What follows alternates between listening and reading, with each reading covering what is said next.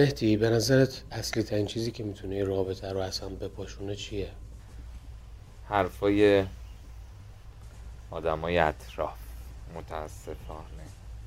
یعنی من که از خودم اطمینان کامل دارم ولی چون همیشه از این راه یه سری ضربه ها خوردم و یه سری بدفازی ها دارم روش سر همین خیلی این موضوع برام نگران کننده است. حالا ما میگیم حرفای اطراف ها. تو فکر می‌کنی یه آدمی که از کنار داره رهگذر رد میشه؟ نه.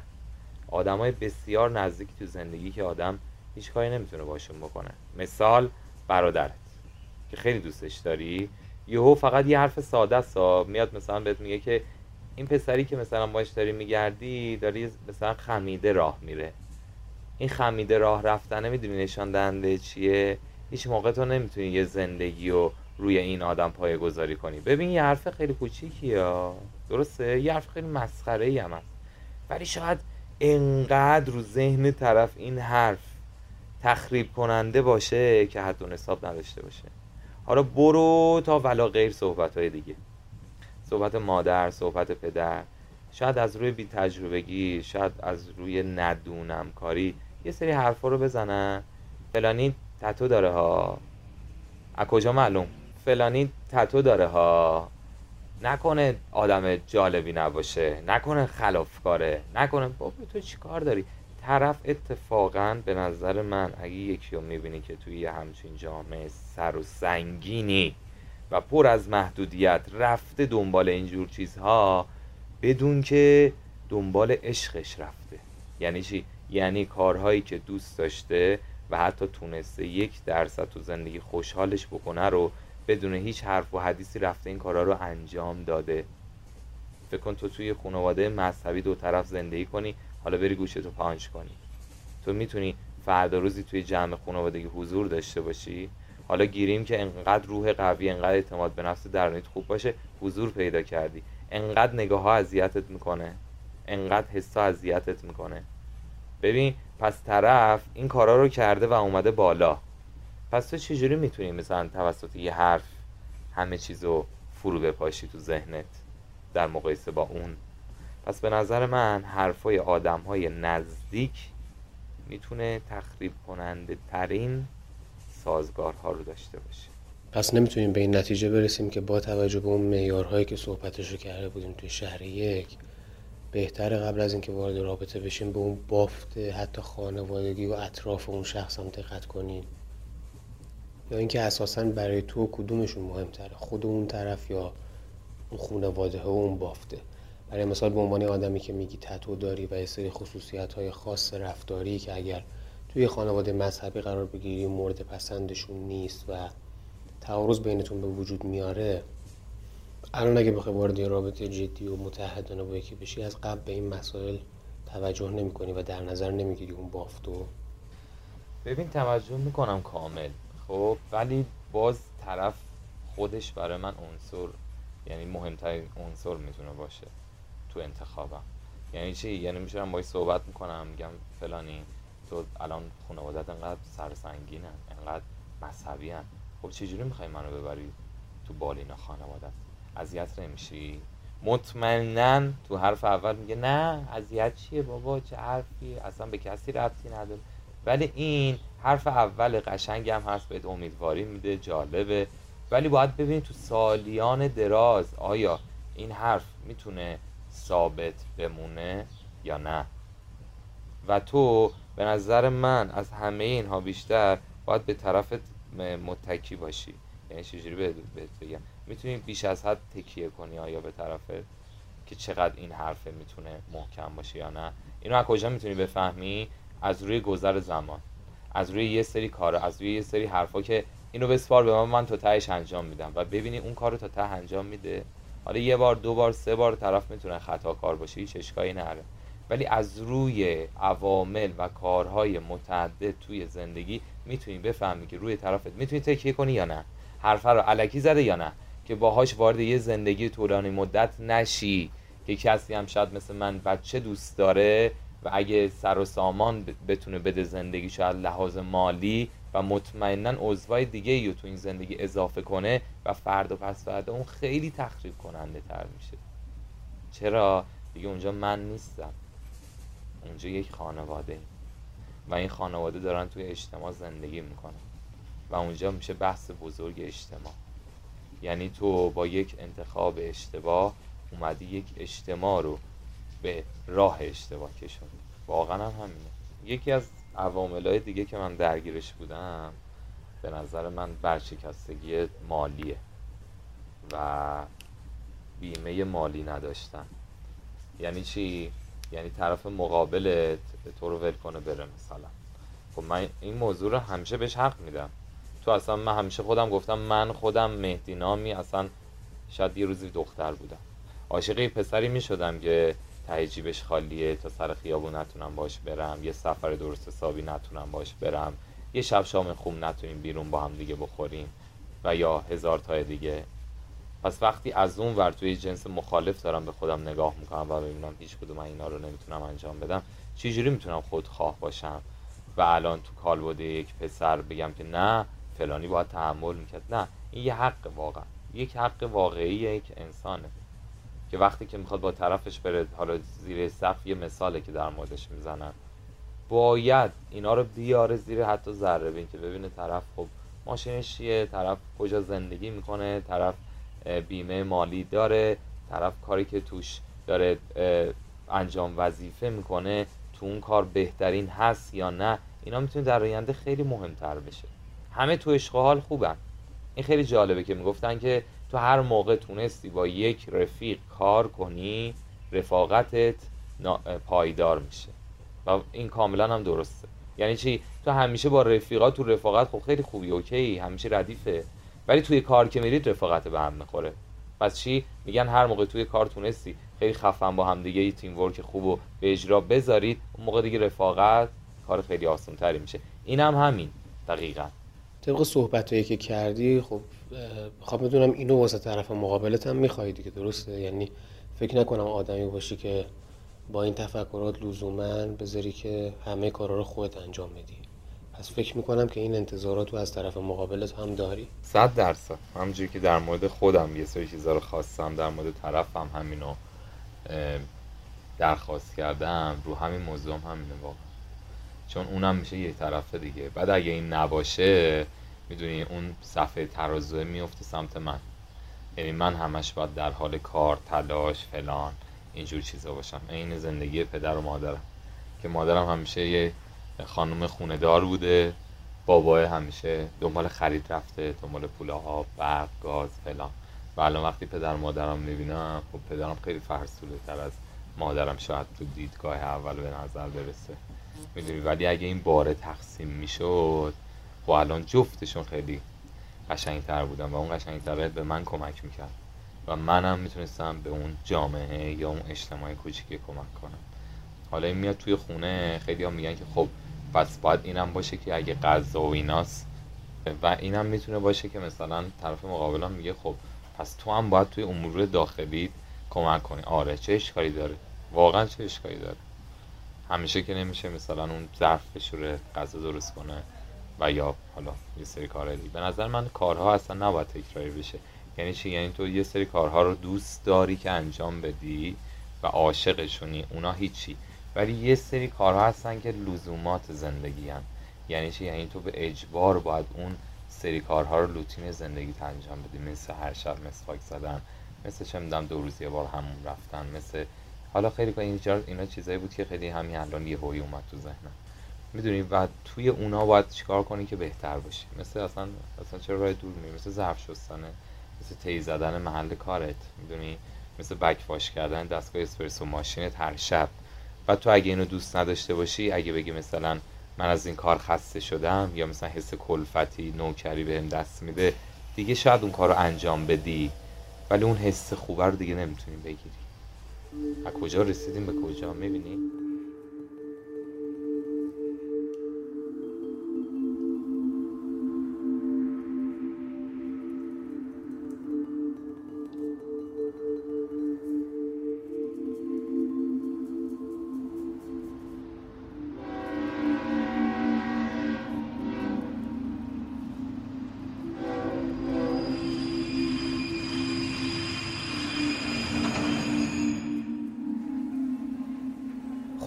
رسیدیم.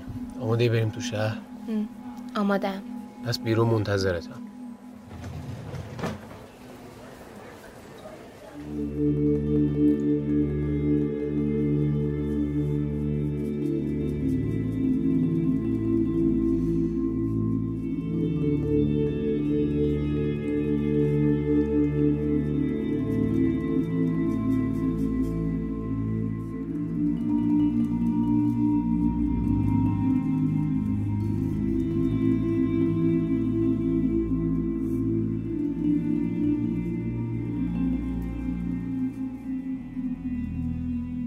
شهر دو کلا خیلی شهر جالبیه. و این خاطر که شهر دو یعنی با هم بودن دیگه یعنی رابطه شروع شده.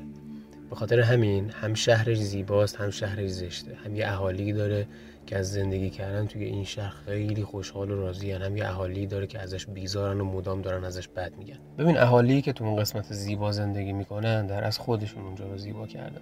چجوری؟ با استفاده از تمامی نکاتی که ذکر کردیم با کنترل نکردن همدیگه با احترام گذاشتن و کلی المان دیگه ای که بهت گفتیم.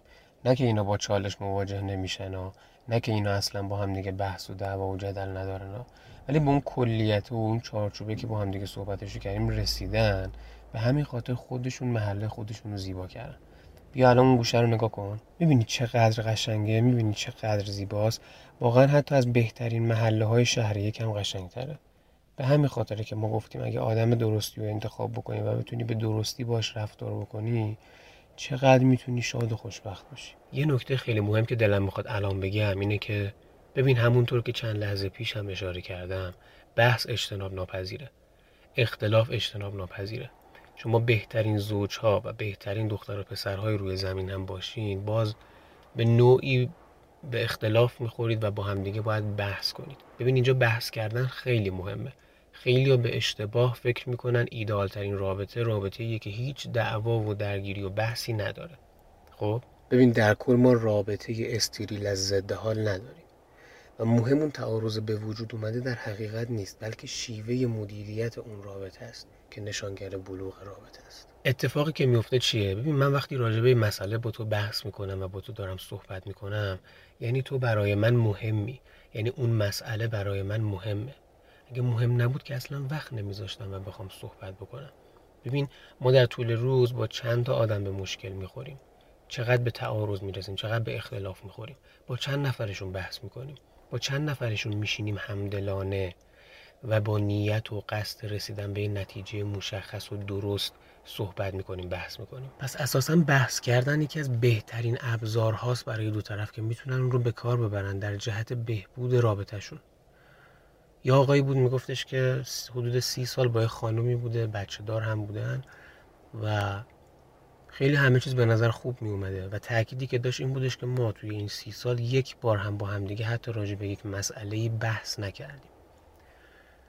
ولی نمی‌دونم چرا بعد از حدود سی سال دیگه خانومم بدون هیچ دلیلی گفت که می‌خواد بذاره و بره و می‌خواد من رو ترک بکنه و هر چقدر ازش می‌پرسم دلیل خاصی ارائه نمیده ببین اتفاقی که میفته اینه که نمیشه که قطعا حکم کلی صادر کرد خب؟ ولی کاش یک مقدار با همدیگه بحث می‌کردن. کاش یکم با همدیگه دعوا می‌کردن. می‌دونی؟ بازم تاکید می‌کنم رابطه ایدال رابطه خالی از بحث نیست. تو باید بحث بکنی. اینکه یه مسئله توی رابطه به وجود میاد و نیاز به حل شدن داره اینکه تو اصلا از پارتنر ناراحت میشی به هر دلیلی. خوب یا بد غلط یا درست. اصلا تو این حق رو به خود میدی که ناراحت باشی. اصلا طرفت یه کار فاحشی کرده یعنی اشتباه فاحش و مشخصی کرده و تو ناراحتی. راهشی نیستش که قهر کنی از گفتگو اجتناب بکنی. باید صحبت بکنی. اینکه رو تو کج بکنی و بخوای سرتر برخورد بکنی و رد تماس کنی و جواب پیام ندی و خودتو بگیری تا به طرف نشون بدی که از دستش ناراحتی این میشه تفاوت بین خردسال و بزرگسال. بزرگسال به بلوغ و کمال رسیده و باید بتونه نسبت به مسائلش صحبت بکنه حرف بزنه. خردساله که نمی‌تونه حرف بزنه. خردساله که با گریه و با ایما و اشاره می‌خواد به طرفش این رو بفهمونه. خیلی از اوقات اگه تو حتی با طرف مقابلت بحث بکنی و با هم دیگه صحبت بکنین حتی ممکنه به این پی ببری که تو اشتباه می‌کردی. حرفای طرف مقابل تو هم میشنوی. حتی ممکنه که سوء تفاهم می‌شده باشه. و اصولا آدم درست آدمیه که توی بحث کردن دنبال این نباشه که خودش رو همیشه محق بدونه و بگه که من با تو بحث می‌کنم تا به تو اثبات بکنم که تو داری اشتباه می‌کنی. کاری به اون مواقعی که خب واقعا طرف داره درست میگه ندارم ولی خیلی از اوقات ما داریم اشتباه می‌کنیم. منتها اصلا نمی‌خوایم به حرف طرف مقابلمون گوش بکنیم. نمی‌خوایم ذره به خودمون شک بکنیم. به خاطر هم یکی از خوبی بحث کردن اینه که تو اگر همیشه ذره شک نسبت به خودت داشته باشی و همیشه پس ذهنت این باشه که بذار واقعا گوش کنم طرف مقابلم چی میگه شاید من دارم اشتباه می‌کنم. و فرض کنه که طرف مقابلت هم بخواد همچین روی کرده داشته باشه چقدر زیبا میشه با هم دیگه صحبت کرد چقدر زیبا میشه با هم دیگه بحث کرد. و اصلا اینجور مواقع دو طرف دیگه انقدر سطح اعتمادشون به هم دیگه بالا میره که به این نتیجه می‌رسن که اوکی اگه هر کدوم از ما از اون یکی ناراحت بشه با هم دیگه صحبت می‌کنیم. به اون بلوغه رسیدیم حلش می‌کنیم. و اینجوری خیلی آدمای کمتری می‌تونن تفرقه بندازن بین اون دو نفر. خیلی آدمای کمتری با حرف آوردن و بردن می‌تونن بین اونا رو خراب بکنن. حالا که رسیدیم به این نقطه از بحثمون دلم می‌خواد که از همینجا کانالی بزنم به بحث اصلیمون. یعنی آفت های شهر دو. دو تا الان قسمت های قشنگش رو دیدی؟ راجع به نکاتش هم به طور کامل با همدیگه قبلا صحبت کردیم. الان هم که بحث کلا بحث کردن رو مطرح کردیم.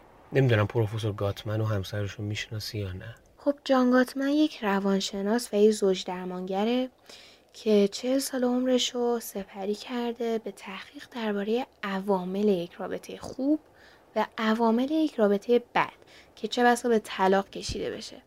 و بعد از این چهل سال یک ادعایی داره که اگر فقط و فقط در پنج دقیقه زندگی یک زوج واقعی رو نگاه کنه می‌تونه به راحتی بگه که این رابطه به طلاق کشیده میشه یا نه. آفرین. خیلی خوب و قشنگ توضیح دادی. چهار سوارکار همیشه بالا سر شهر دو وایستادن و حواس جمعن که به وقت شهر رو به خاک و خون بکشن. چهار سوارکار. چهار قول مخوف و مهیم توی مسیرمون تک تک این سواره ها رو بهت نشون میدم. فقط ازت می‌خوام که نترسی و فقط خوب به حرفای من گوش بکنی. این چهار قول در اصل چهار قول اصلی یعنی که گاتمن بعد از چهل سال تلاش و مشقت و زحمت و تحقیق و پژوهش به این رسید که آفت های اصلی یک رابطه می‌تونه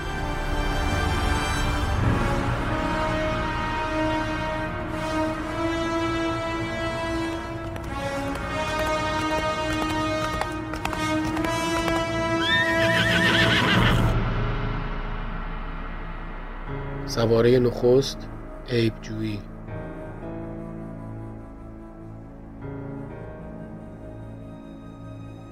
رفتار طبیعی انسان به این صورته که برای احساسات بد خودش به دنبال دلیل و توضیح میگرده.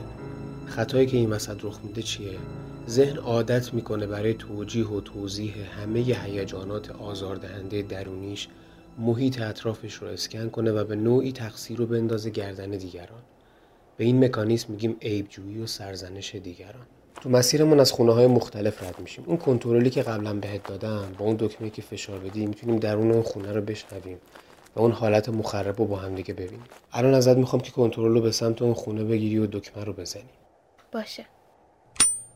تو همیشه فقط در مورد خودت حرف می‌زنی. اصلا نظر و حرفای من هیچ اهمیتی واسط نداره. ببین چیزی که شخص داره فکر می‌کنه اینه که داره یه رفتار خاص رو نقد می‌کنه. در صورتی که اتفاقی که رخ میده اینه که داره کل شخصیت طرف رو زیر سوال می‌بره. حالا همونطور که بهت گفته بودم اگر دکمه پایینیش رو بزنی حالت درستش رو با هم دیگه میشنویم. یعنی حالت ایدئالی که باید رخ می‌داد. عزیزم امروز خیلی در مورد تو حرف زدیم. منم احتیاج دارم خودم رو تخلیه کنم. می‌تونیم در مورد اتفاقاتی که برای من هم افتاد حرف بزنیم؟ لطفا. ببین وقتی که یک مسئله در رابطه به وجود میاد و اون مسئله موجب ناراحتی تو میشه تو باید اون مسئله رو ابراز بکنی بیانش بکنی. ولی بیانت باید سریح باشه نه قضاوتگرانه. می‌بینی؟ ببین قبل از مطرح کردن شکایت یا صحبت دو تا پرسش اساسی رو باید از خودت بپرسی. یکی اینکه من الان چه احساسی دارم و دومی اینکه توی این موقعیت نیاز دارم شریکم چه کاری رو برای من انجام بده. برای همینه که ما میگیم به جای اینکه طرف رو تو تخریب بکنی یا بهش بگی که تو هیچ وقت فلان تو اصلا فلان تو هیچ موقع به فکر من نیست تو اصلا مسئولیت پذیر نیست تو اینا نیازت رو بیان بکنی. من الان نیاز دارم که به هم کمک بشه در این راستا. یا اینکه میگه چه احساسی داری؟ مثل هم حالت ایدالی که شنیدیم که من الان این حس رو دارم که نیاز دارم خودم رو تخلیه بکنم. من الان احساس می‌کنم که باید شنیده بشم. من الان احساس ناراحتی می‌کنم. وقتی این دوتا سوال رو همیشه از قبل از خودت بپرسی اون موقع مسئلت رو خیلی بهتر و سریحتر می‌تونی بیان بکنی و ابراز بکنی. و اتفاقی که میفته اینه که شخصیت طرف مقابلت رو هم زیر سوال نمی‌بری. در کل برای رسیدن به راه حل های سازنده و رشد متقابل باید کینه ها و اختلافات قدیمی رو حذف کنی. به پارتنرت فرصت بدی که برای بهتر کردن اوضاع تلاش کنه. و هر تلاشش رو سعی نکنید که بی ارزش کنید. و در نهایت آسیب پذیر بودن فرصتیه برای ایجاد صمیمیت. این فرصت رو هیچ وقت از دست نده.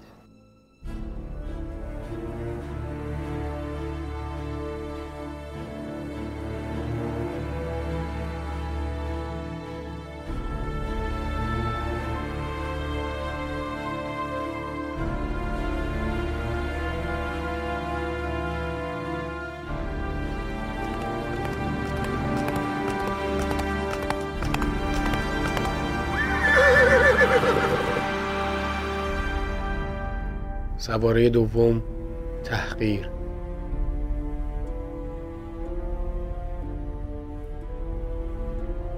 تخریب مخرب ترین رفتار منفی توی روابطه. تحقیر اولین و مهمترین پیش بینی کننده طلاقه. می‌دونی چی بده؟ فرض کن تو همیشه حساس بودی که بقیه با احترام باید رفتار بکنن. بقیه آدمای باشعوری باشن. بعد ببینی که توی رابطه عاطفی خودت شریک خودت این رو رعایت نمی‌کنه. تحقیرت می‌کنه. وقتی کسی تحقیرت می‌کنه احساس خورد شدن به تو دست میده. بدتر از اون اینه که می‌بینی پارتنر تونسته تو رو تحقیر بکنه یا اگه می‌بینی مدام دیگران رو داره تحقیر می‌کنه پس دیر یا زود سراغ تو هم میاد. تحقیر به زبون ساده یعنی من برتر از تو هم و تو از من پستری. هر نوعی از تحقیر برای روابط ما سم خالصه. تعنه زدن مسخره کردن بدرفتاری و بی احترامی چشم قره پوزخند همه اینها نشانه های تخریبن. حالا دلیل اینکه میگیم تحقیر خطرناک و مخربه اینه که داره به شخصیت و موجودیت فرد حمله می‌کنه. پادزهرش چیه؟ پادزهرش اینه که به جای حمله کردن از بیان احساسات و نیازهاتون شروع بکنی کنترل رو بگیر سمت اون خونه و دکمه رو بزن. ببین من تو پنج سالگی ساعت خوندن رو یاد گرفتم. تو کی می‌خوای بالاخره یاد بگیری؟ اما حالت درستش. ببین سر وقت بودن بر من خیلی مهمه. میشه لطفا تو این زمینه با هم همراهی کنی؟ بیا یه مثال دیگر رو با هم دیگه ببینیم. باز یادت از ظرفا رو بذاری تو ماشین ظرفشویی؟ بابا تو چقدر آدم بی مصرفی هستی؟ حالا حالت ایدئال ببین می‌دونم که سرت شلوغ بوده ولی لطفا میشه وقتی من سر کارم. یادت بمونه که ظرفا رو بذاری تو ماشین. ممنونت میشم. ببین نظر شخصی من اینه که تو وقتی تحقیر می‌کنی ناخداگاه طرف منجر به واکنش دفاعی میشه. حالا واکنش دفاعی خودش خوب نیست ولی گفتیم که چقدر تحقیر مخرب و بده. به نظر من وقتی شخص شخص دیگه رو تحقیر می‌کنه ناخداگاه داره اون شخص رو توی اون عمل واکنش دفاعی قرار میده.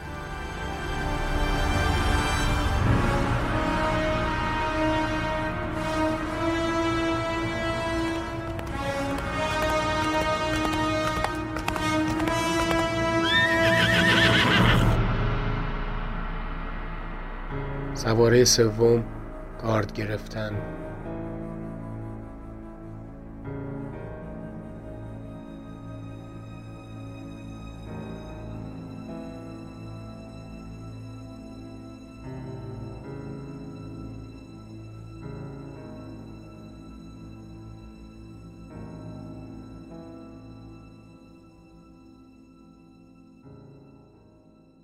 ببین زمانی که اشخاص حس می‌کنن که مورد حمله واقع شدن برای اینکه اون حمله رو خونسا بکنن و از خودشون محافظت بکنن توی دو تا نقش میرن.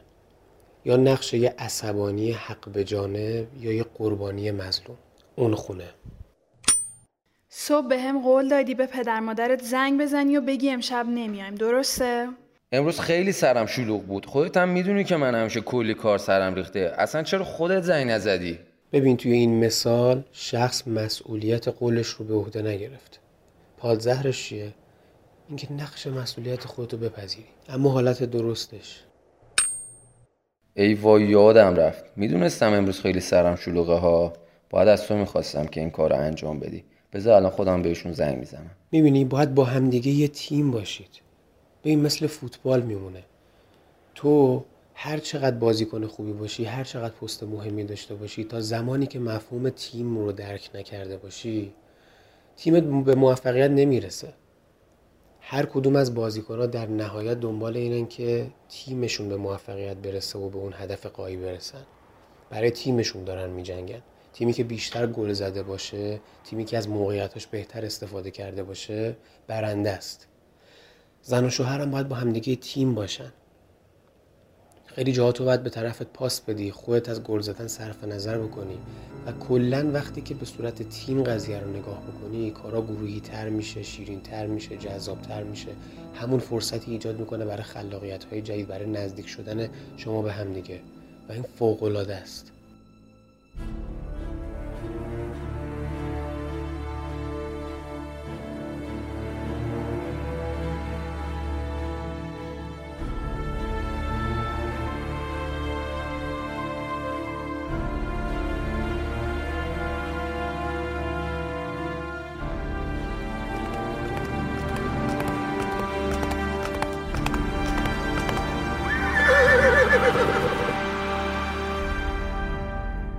سواره چهارم قهر و اجتناب از گفتگو.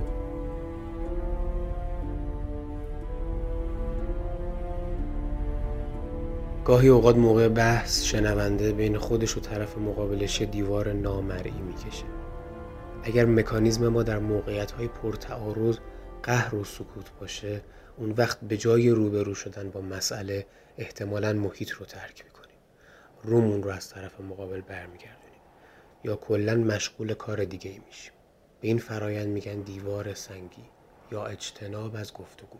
وقتی کسی دیوار می‌کشه یعنی توان روانیش به پایان رسیده. موقعی که حس می‌کنی که اینطوری شده بحث نکن. ادامه نده.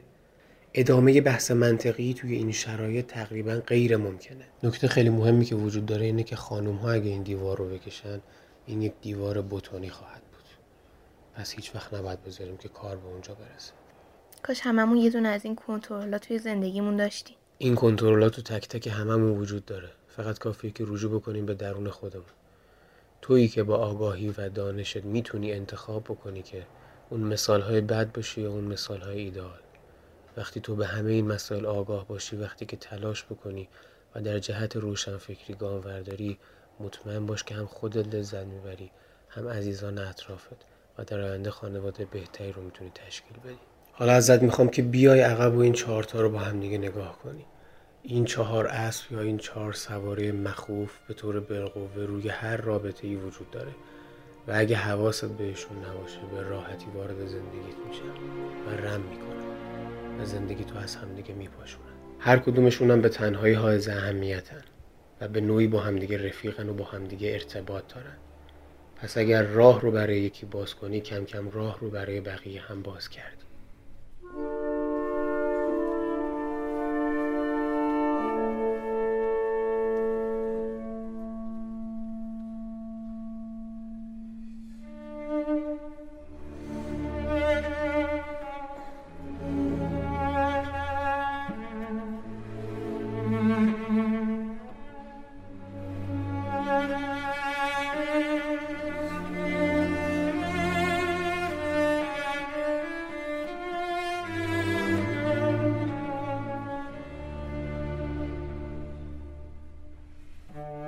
در برابر امتیازهای عظیم دیگر هیچ وسیله نجاتی مگر عشق نیست. چون این هدیه‌ای دلنشین ترین چیزی است که به مردی دلداده و ستایشگر تقدیم می شود چون زمانی که چرخش خستگی ناپذیر انگشتان زیبا را به خاطر آورد نمی تواند از کشیدن دست ملاتفت بر سر خیش سر باز چرا که محال است دل در حین چنین کاری سرپنجه های دست را همراهی نکرده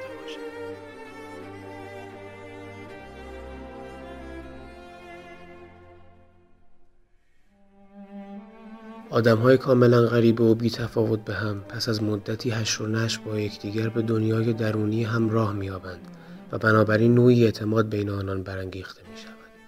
از این رو انتظار بیشتر می رود که آن دو دوست در حالی که دوباره در مجاورت هم زندگی کرده و هر روز و هر ساعت به اطراف می رفتند چیزی برای مخفی کردن از هم نداشته باشند.